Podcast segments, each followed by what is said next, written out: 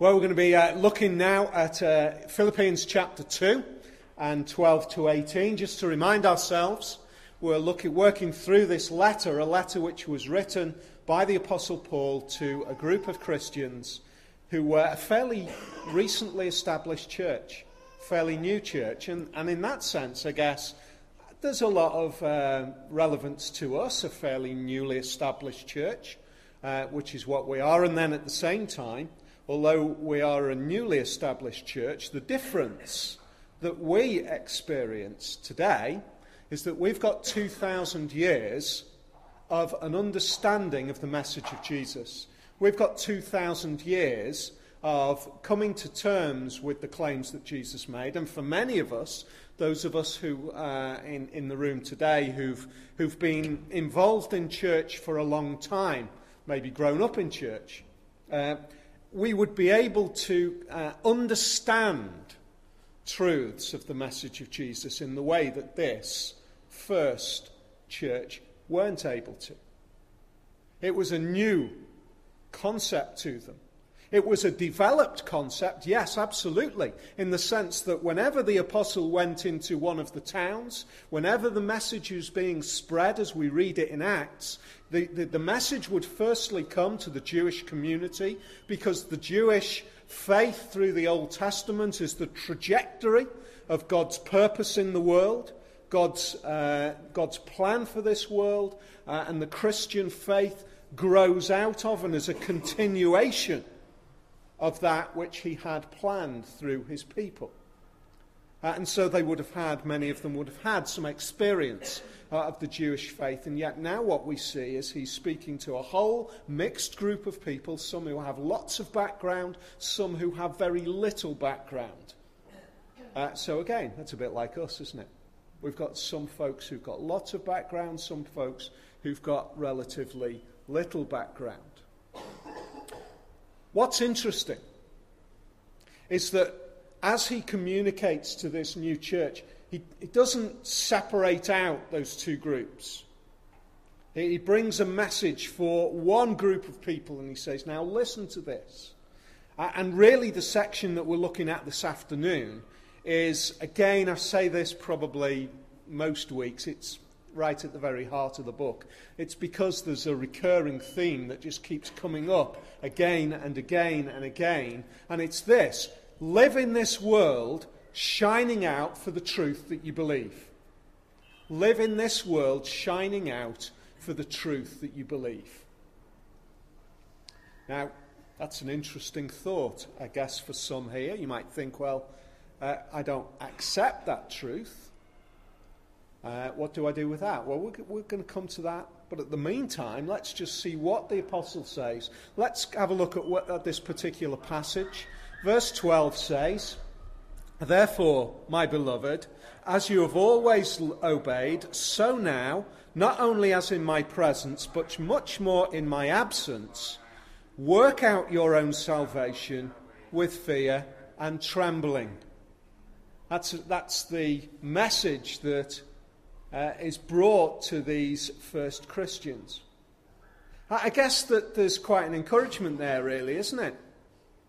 He's saying to them, Look, you first obeyed, and then as I've left you, you've carried on obeying. In fact, even while I was with you, you were progressively obeying. I want to ask you this afternoon what does it mean, firstly, to begin obeying? Well, the message that Paul brings to this church, uh, this Philippian church early on, is completely new. Brings the message of Jesus, and he says to them, Now, having brought this message, what I want you to do is to understand that the message of Jesus is something not just to accept and to listen to, it's something to change your life. It's something for you to begin to obey. It's life changing. That's what these first Christians began to understand. They embraced the message and it became life changing. But Jesus warned that it is, a, it is really possible uh, for somebody to take on that message, for it to be initially life changing, for it to seem as though it's been something dramatic, But progressively, as time goes on, it proves not to be ongoing life change. The way that Jesus described this is he described it as a sower who went out and he sowed some seed. And he said that there was seed that landed in all sorts of different types of ground. Some of that seed landed in good ground and it sprung up and, and it became a plant. Uh, and then uh, it looked good. Everything seemed to be going well. But then what happened was that the sun came out, the ground was shallow, the roots withered away, the plant withered away. It proved not really to be the case. That this was real, ongoing growth. And so I want to encourage you this afternoon, I want to challenge you, I want to question. Uh, as we look at this, what Paul is saying is for this Christian church, for these Philippian Christians, one of the things that he, one of the things that he saw in them, that he was able to say to them, is that you obeyed, you obeyed initially by accepting the truth. You obeyed in an ongoing way while I was with you, and I hear that you are still obeying. It appears as though this has been a progressive, ongoing obedience.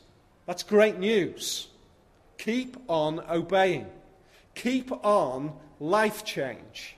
Keep on allowing the message of the Bible to shake up your life to knock it about, to, to kind of at times make you feel uncomfortable, to knock you off course, to challenge you, to redirect you, to reshape you.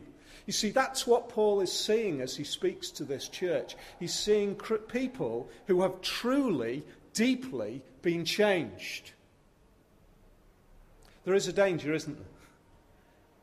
That we can accept something because it seems great at the time, but then progressively, as it starts to, you know, really affect life, really cause me to be challenged, really caused me to be redirected, reshaped, I'm going to back away from this. I don't want anything to do with it now. And Paul is saying, no, listen, keep going. Keep on allowing your life to be changed. Why? Look at what he says. Because what is going on is not you changing your life, it is God changing the life within you. Isn't that an amazing thought? The Christian faith is not about you making a kind of stoical determination I'm going to do this. I'm going to set off on this course, and in another 15, 20 years, I am going to make sure I'm continuing to walk along that pathway. If you think that the Christian faith is that, you will fail. you will fail you will be knocked off course. You will at some point find that you are not able to keep up with what you have determined to do. You will find that you are not doing the thing, that you're not able to keep up to your own standards that you've set yourself. There is something way more powerful going on than our ability and our strength to do what we know is right. And I find this particular little part of uh, this letter so encouraging. Because what he's saying is this realize. As soon as you accept that, as soon as you first obeyed, it's because God spoke to you. It's because God was dealing with you. It's because God was changing you way back then. I know by conversations that some of us here this afternoon are beginning to find that what we are hearing from the Bible is, is starting to, to challenge us, starting to, to really dig down deep, and starting to make us think and question at a very deep personal level. It's uncomfortable at times. The reason that that is going on is because God is speaking. You do not have the ability, you do not have the strength, you do not have anything within you that could, po- none of us do. None of us, I do not have anything within me that could possibly cause me to want to turn my affections towards God. But when He starts to grab a hold of us, when He starts to speak to us, the beginnings of obedience take place. And what Paul is saying is quite simply this if it takes that right at the beginning for you to, for you to come to faith in Jesus, don't you think it's going to take the same kind of life change deep down in by the power of God for you to continue through that process for the rest of your lives? Yes, it is. It's going to take God to continue to work in your lives. It's going to take for God to deal with you. Because if you had to have him intervene in the very first place, to be changed in the first place, you know that you're going to need it for the rest of life. In fact, one of the great confidences of the Christian faith is that we are actually able to say, I can't do this. Please do this through me. I can't achieve this. Please take a hold of me. That's one of the great hopes. It's one of the great confidences. If you're sat right at the very beginning and you're thinking, I'm scared to do this, I'm scared to take this step because I know what I'm like, you know. I, I, I, I committed myself to reading two books a month five years ago and I've never managed it. I committed myself to keeping the garden tidy and I've never managed it. I know what I'm like. Everything I start, I never manage to finish. Quite simply, you sat there concerned, unable to actually deliver. And this verse says, Look, place yourselves in the hands of God, and He holds you for the rest of the journey. He takes you step by step for the rest of the journey. He effects change in your life that you are not able to achieve yourself. What does that change look like? Look at what it says in verse 13.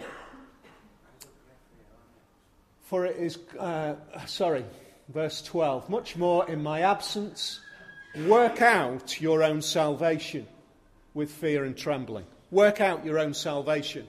Uh, I don't know about how that first grabs you. What, how that verse, that, those few lines first grab you. I'll, exp- I'll tell you how it first grabbed me. As I was growing up and beginning to hear this verse read so often. Every time somebody said work out to me, it, it meant go back to your desk and sit down quietly until you can get the sum right. Isn't it? It's kind of, you know, go and work it out. And, you know, me going back to my desk and working out the sum would always take a long time. What does it mean, work it out? Does it mean that the Christian faith, your salvation, is something for you to go and work out? Work out how it all works? See how it all pieces together? It's not what's meant here. Let me put it like this. What the Bible is saying to us here is right now, having understood having come to terms with the fact that you are continuing to live this life now, go and make sure that it works outwardly. Make sure that it works outwardly. Don't make it an internal thing. Don't make it something which is only affecting you inside in your thinking, in your heart. If it's really changing inside of there, it's going to come out. It's going to be worked out. It's going to become visible. It's not an academic exercise. The work of God in your life is going to be something which is going to be visible to other people. It might not always be comfortable when we see it. Some people might not like it. For these Christians in Philippi, for some of them, it meant they were stripped of their possessions. It meant that they were thrown in prison. It meant for some of them that they were going to live their, lose their lives. For some of them, that's what it meant. Because what he's saying is this as soon as it starts to really make changes, it's a change that becomes visible. It works outwards, it's seen. That's the kind of faith that it is. It's God who's working in you to effect change outwardly. He goes on to say, verse 14, what does that look like? What does that kind of change look like? Do all things without grumbling or questioning, that you may, may be blameless and innocent, children of God without blemish in the midst of a crooked and twisted generation, among whom you shine as lights in the world, holding fast to the word of life. That's a pretty interesting little section, isn't it? Do all things without grumbling or questioning. I think it's really interesting. I, have only really, I saw this today, and this is just rumbling through my mind. So let, let me share you, this with you. Look at what he's saying. It is God who works in you to will and to work for his good pleasure. It's God who works in you to will and to work for his good pleasure. There is a will that he has for you, and it works out in what he desires.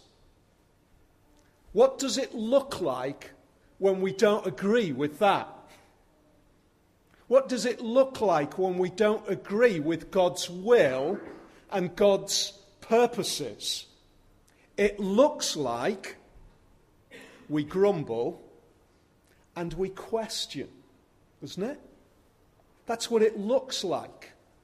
You know, anybody who spent any time with kids growing up, or, or, kids in school, or whatever it might be, or maybe it doesn't even need to be, maybe it can be big kids, you know, kind of work colleagues, or, or you know, maybe even, you know, family members. We're going to do this. Or I want you to do X. This is what we're doing today. Not wanting it results in what? Grumbling. I don't want to do this. I don't like this. I don't want to do that. You know, it's just rubbish. We're doing it again? I don't want to go there. Grumbling. Why? Because my will as a parent is not in tune with the will of the child. And because there is a discontinuity between my will as a parent and the will of the child, there is a grumbling. When my will is not in tune with God's will, I'm going to grumble. So, what the apostle is saying to us here is look, if you understand this, that whatever happens in your life, whatever happens, is God working out in your life His will and His work. Whenever anything happens and you're not happy with it, you're going to grumble. What's more, if you don't agree with it, what are you going to do? You're going to question it. We're going to go here. I don't think we should go there. I'm not really sure that that's the best place. There's a question mark raised. I, this is just massive, isn't it, for our day to day lives? Here we are today. We've come from all sorts of different experiences. We've come from all sorts of different situations. And I will guarantee there, there will be some of us here this afternoon who, who are saying, I believe in the Lord Jesus as my Saviour. But what's going on in my life, I am not happy with. What's going on in my life, I don't think is the right thing. And God says, You need to come to terms with this. I'm a God who loves you. And through every phase of life, I am working out your life for your best and my glory. Every phase of life, everything that you are going through, step by step. It's my will, it's my work. Why are we here this afternoon? Why are you here this afternoon? Because there's been a whole series of events that have taken place that have resulted in you and me being here this afternoon. Just a massive, complex, just imp- impossible co- series of connections that have caused us to be here this afternoon. Now, why, why are you living in the area that you're living in? Why are you and I uh, building a relationship, friendship? Why is it that these doors are open uh, on a Sunday afternoon? What, just can you imagine trying to hold all of those things together that has brought us here this afternoon? Just imagine if one of those little things was taken out. One of those little pieces of the jigsaw was just turned around the other way. Would it fit together? What would the outcome be? And yet, God wills everything for His glory and our good. It is a radical change which is able to say, I live content with that. It is such a change. It's the kind of change that Paul describes here. Therefore, live your life without grumbling or questioning, no matter what's going on, because then you'll be blameless and innocent. Look at all the doubles that are going on blameless and innocent. No grumbling, no questioning, blameless and innocent. Children of God without blemish. If we are able to understand that to live like that is the most peace filled existence, the most satisfying existence, the most happy existence, to be able to say with absolute confidence that no matter what happens in the next 72 hours or month or year or decade, I've got a peace. Because I know that my God is working out everything in my life for His will uh, and for His glory and His work and for my good. That causes us to shine out. Shine out in what? Shine out in a world which is twisted, crooked, and twisted. There's another double. A crooked and twisted world. So we've got God's will and work. We've got no grumbling or questioning. And then we've got crooked and twisted. When I want to ask the question this afternoon what's wrong with the world? What's wrong with the world at a really deep level?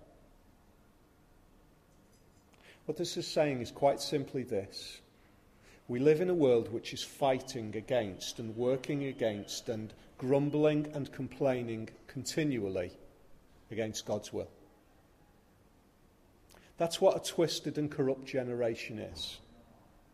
Does it mean, does this mean that, you know, Christians are going to be really kind of shiny people that are always good and always happy and never do anything wrong and everybody else is really bad?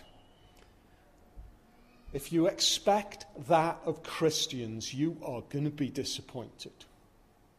They will let you down. They will do things that surprise you. They will do things that upset you. Because that's what human beings do. This is not saying, this is not saying, here's all these good people and there's all these bad people. What it is saying is, look, if we live our lives reconciled to peace in God's hand upon our lives, that is radically different to living continually fighting against God's will.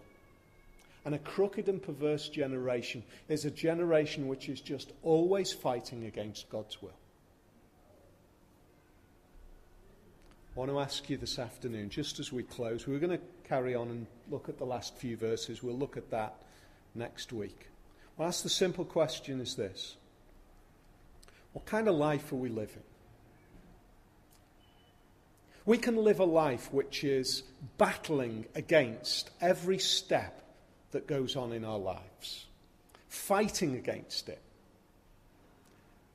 A few years ago, I did a l- tiny, tiny little bit of canoeing. Tiny little bit. Now, apparently, just reading up about it in the past few days, one of the tricks to canoeing, and I would guess one of the tricks to lots of other sports, it, it's kind of like going with the flow to some extent. Not, not just letting go and just letting it take you. Not just sort of lifting your paddle in the air. Not just becoming uh, uninvolved. But becoming one with the flow. Just allowing it to shape you and take you. A, a in your paddle in the water at certain points to keep your balance. I, I know that it's like that riding a mountain bike down a hill. You know, the more you fight against the bumps, the more you fight against the turns, the more likely you are to land on your head rather than your wheels. But if you just allow yourself to go with the flow, you know, just playing your part, going with it, what a great picture of what true acceptance of God's will in our lives is. It's not abdicating everything and saying hands off. It's all about God. It's actually saying, no, I am going with the flow of God's work in my life. And not doing that, not living in that way, is fighting against it. We live in a world which is fighting against it. I want to encourage you. I want to question in your, in your thoughts this afternoon what kind of life are we living? Are we living a life which is fighting against God's will? Or are we living a life which is going with the flow of God's purpose, accepting, loving, and embracing, finding peace, finding hope in a life which goes with the flow of God's purpose in our lives? It is peace. It is confidence. It is hope.